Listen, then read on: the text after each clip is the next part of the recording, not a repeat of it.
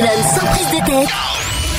Les méthodes de Leslie sur Equinox Radio. Les méthodes pour cuisiner à l'espagnol. Alors évidemment, la première méthode, c'est réviser ses classiques, hein, car on est français, on débarque en Espagne en général, mais on sait même pas faire les spécialités espagnoles.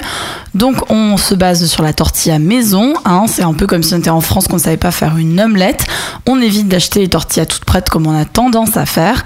Alors après, si on veut surprendre un peu ses convives, on ajoute un peu de chorizo ou d'oignon et le tour est joué. Après, c'est vrai que c'est facile à faire une tortilla. Globalement, c'est quoi? C'est des œufs, c'est des patates, c'est c'est du gruyère si on veut la faire un petit peu élaborée. Non, mais moi, j'ai jamais réussi à faire une tortilla Oui, non, mais toi, espagnole. tu- sais- et tout, Toi, c'est tu sais, pas, Ah, voilà. tu sais pas faire un œuf au plat, Cham. Oui, c'est pas faux, je veux mais dire, bon. c'est un plat super simple, la tortilla, mais qui va forcément impressionner les gens qui viennent à Barcelone et qui sont français à dire Mon Dieu, vous mangez la culture d'ici. Carrément. Donc tu peux vraiment te la péter grave avec une simple tortilla, Leslie. Donc très bonne Voilà. méthode.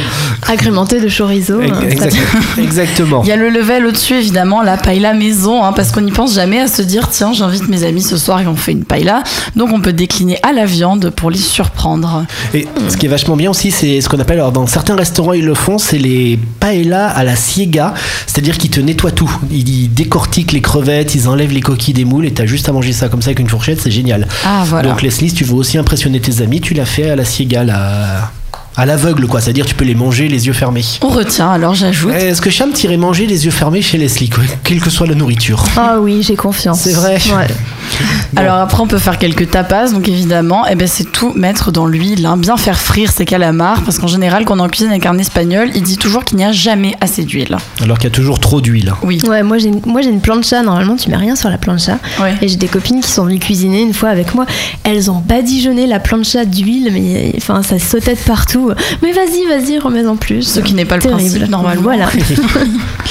Alors, seconde méthode, eh bien, on prend son temps, hein, tout simplement, parce que de toute façon, en Espagne, tout est décalé. On mange tard, donc pas de stress, hein, puisqu'on va manger à 14h30, 15h, 22h, 22h30.